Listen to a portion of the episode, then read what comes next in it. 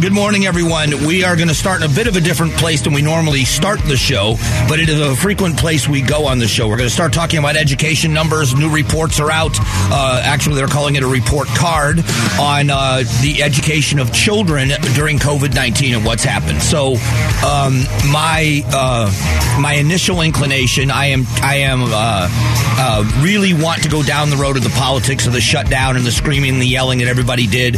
Pointing fingers isn't necessarily the right way to go. Although to, I'm being very honest with you here, these are the kinds of problems that I see in the vitriol and the anger that happens. Um, I've, I've, mentioned many times I hate the politics of education. I hate it um, because it pits people against each other and makes them enemies. Um, but what happened with these shutdowns is exactly what the anti-shutdown people said was going to happen. We have seen a dramatic drop. As a matter of fact, I want you to hear a little bit of this ABC report report on just how bad it has gotten. Math and reading scores for nine year old students fell sharply during the first two years of the pandemic, according to a new federal study. Reading scores saw their largest drop in 30 years, while math scores had their first decrease in the history of the testing program by the National Center for Education Statistics. The declines hit all regions of the country and affected students of most races, but students of color saw the steepest decreases, further widening the racial achievement gap. And when we look at that racial, racial achievement gap and we look at some of the reasons why that some families that are living in communities where they don't have access to high speed internet, they don't have access to devices that made it conducive to learning at a distance, all of these things that were going on. And that was the warning along with the fact, and I don't, this I promise you I won't go down the road too far.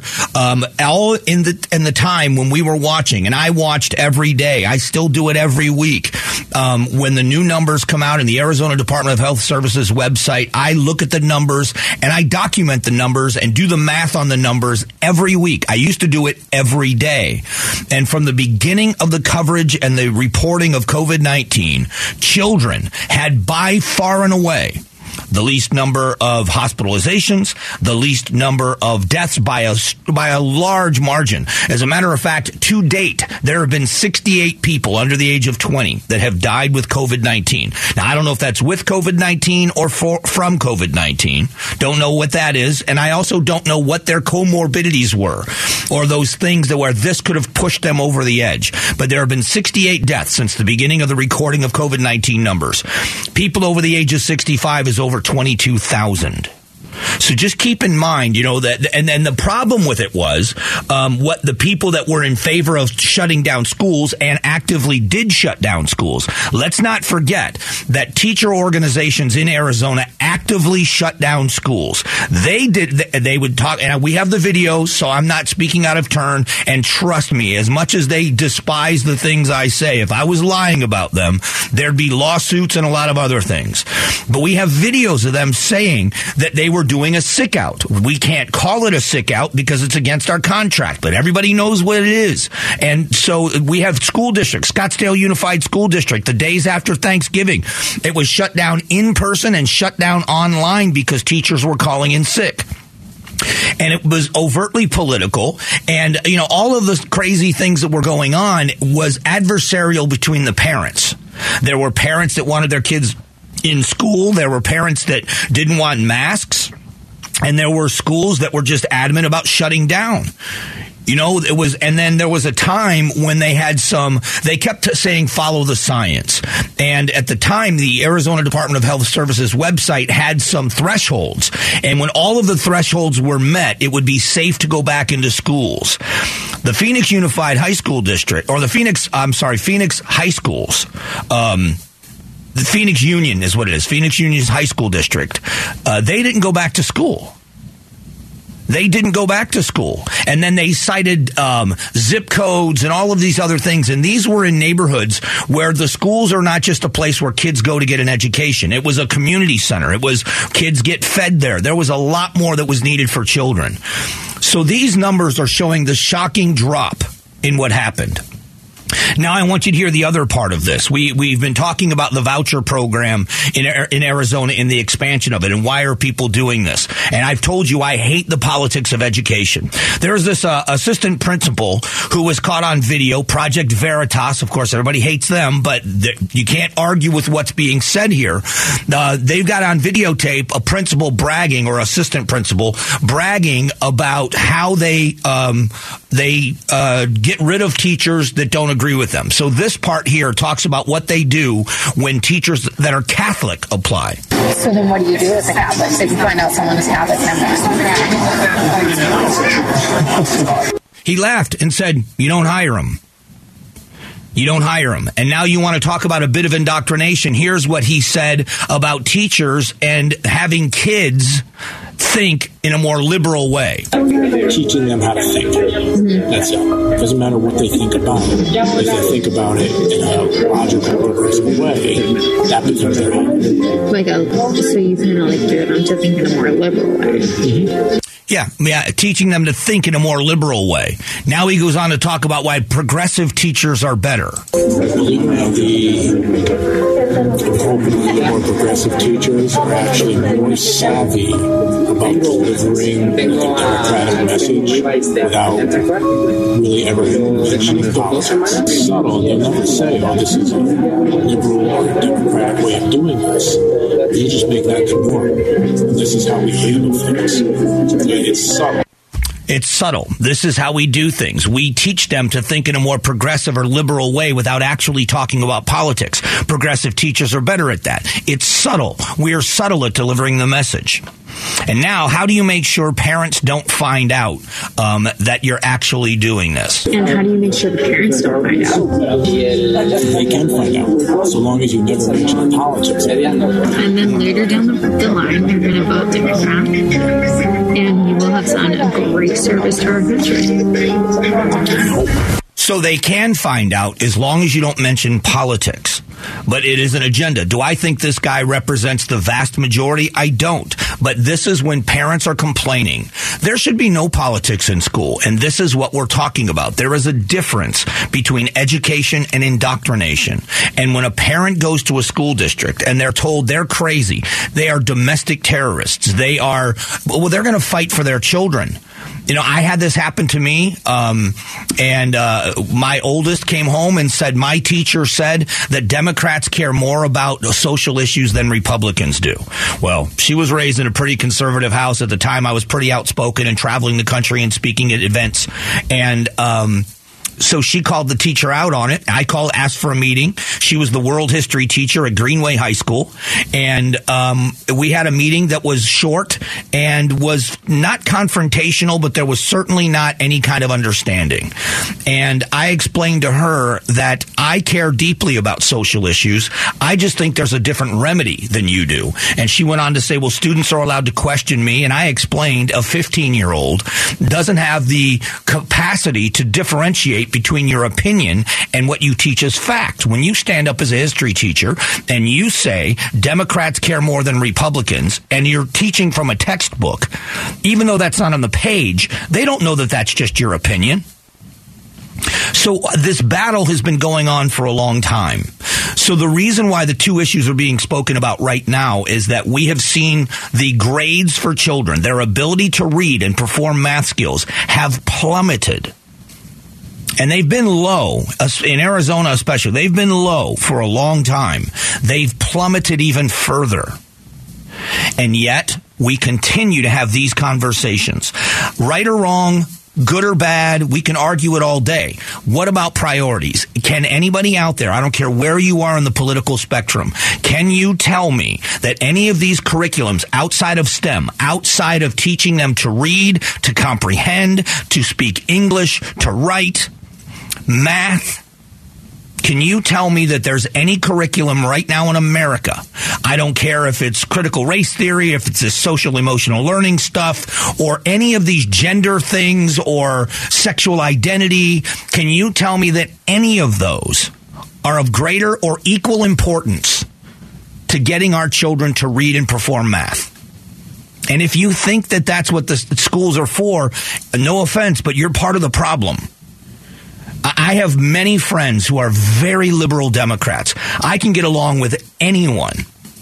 I don't disassociate myself with someone because of their political leanings.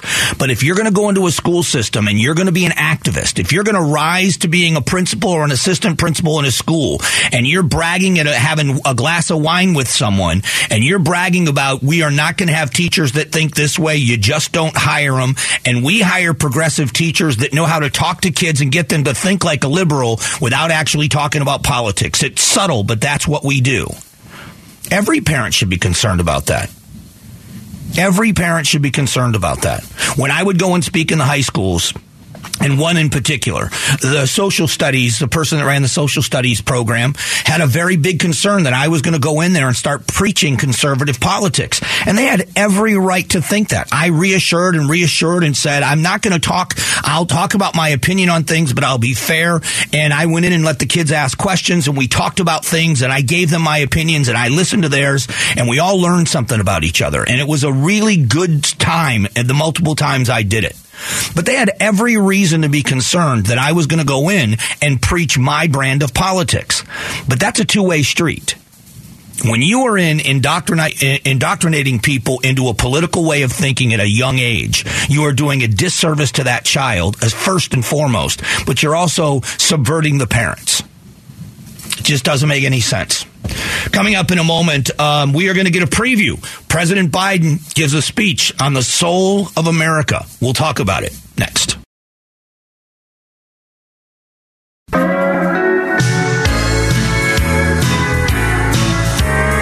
Strong values and strong opinions. The Mike Broomhead Show. KTAR News, 92.3 FM, and the KTAR News app. All my exes live in Texas. Not exactly true. Texas is um, thanks for being here this morning. Um, the President of the United States is going to be giving a speech on um, the soul of America. And I don't know what the point is, but the preview of what's happening, um, if you remember, and I remember very well, um, a large portion of this country was very upset with the previous administration and the division that America was feeling. And then it was time for us to drop the vitriol and drop the rhetoric and uh, be Americans again. And and we can disagree, but um, we've got to stop with the hate and with the anger and and the mean tweets and all those things. And I will tell you that I agreed in a lot of ways that, um, as I said before, I voted for Donald Trump twice.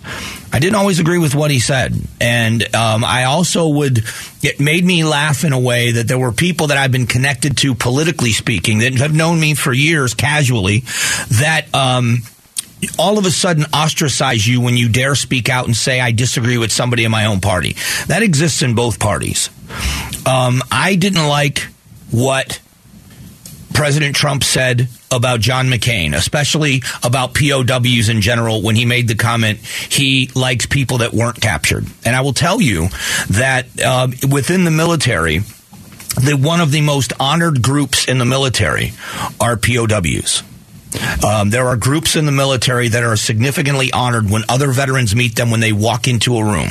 If you have earned the Congressional Medal of Honor, if you were a CMH recipient, POWs and the code talkers. And I've been in rooms with people, and when they walk in, even highly decorated members of the military stand up and take notice. So there was a conversation in this country that that needs to stop.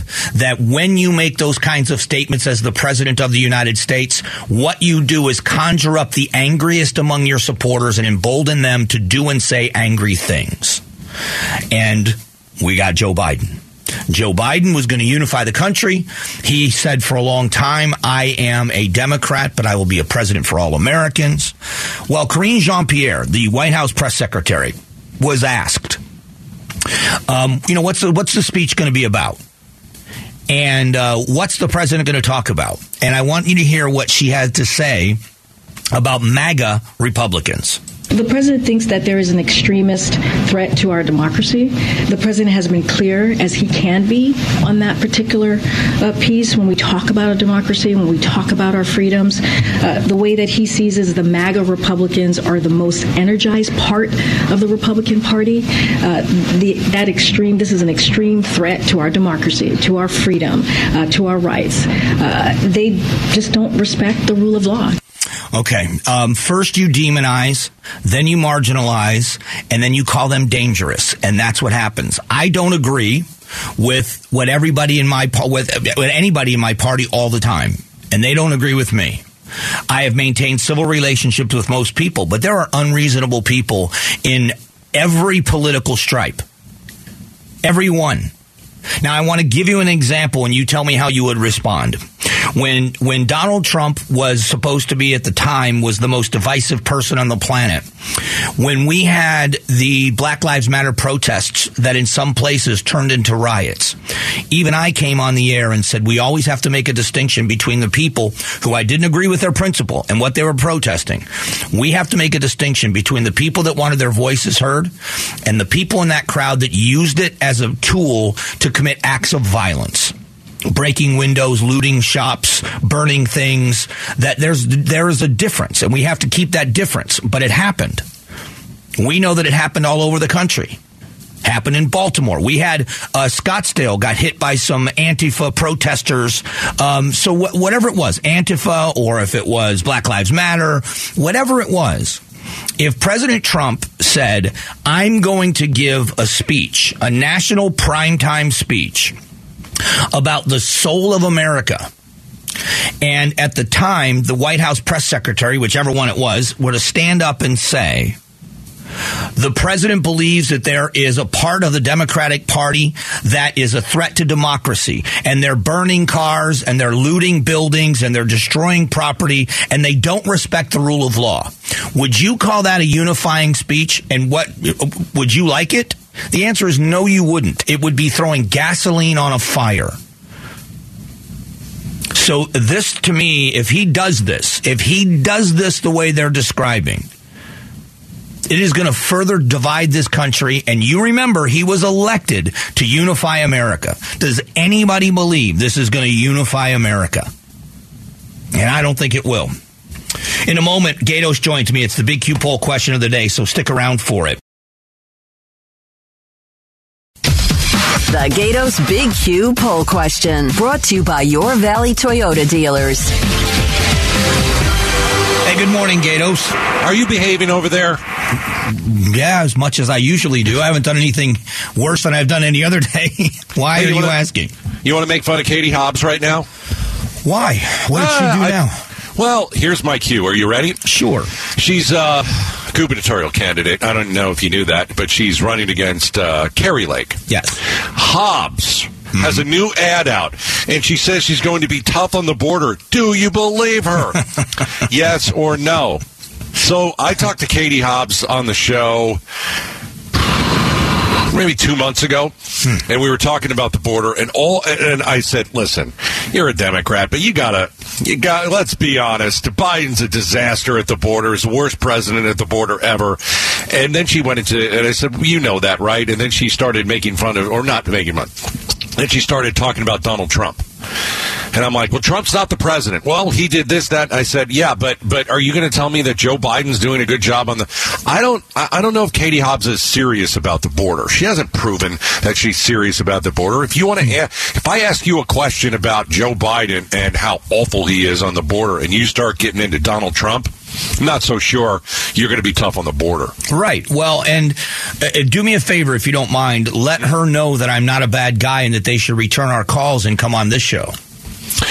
Oh, you haven't had her on at all yet? Um, I don't think not in, not in the capacity of a candidate. I don't think I've interviewed her for TV, but I don't know that she's been on here, and we we're not hearing back. And we would really love to give her an opportunity to talk on the show. Well, you're talking to the wrong guy. There's not a politician out there that likes me, so a call for me ain't going to do nothing for you, my friend. you know, uh, we've got to twist. We got to twist arms sometimes to get these politicians on. But uh, you know, listen, just because she's a Democrat doesn't mean she could be ineffective on the border. But you know, if she's gonna if she's gonna argue, uh, you know, her argument is, well, let's not talk about Biden, let's talk about Trump. That's not, Yeah. you know, you know, that's that's not a good way to go about it. And I don't know how you're going to convince independents like me that you're going to be good on the border. Well, I like the question as always. It's very compelling and timely. It's compelling. It's It timely and compelling. Yes. it's both. If Yeah. you think about it, it's timely and compelling. It is, and um, I'll get on the phone. I'll call. I'll call Katie Hobbs myself. Yeah, she Perfect. she really she'll want to hear from me. all right. I, you know what? I'll reach out to your producer. He's a little bit more Yeah, diplomatic. way, much better. Yeah, there's no doubt. All right. Thanks, Gaydos. See you, man. All right, the big Q poll question of the day brought to you by your Valley Toyota dealers. Coming up just after uh, nine o'clock.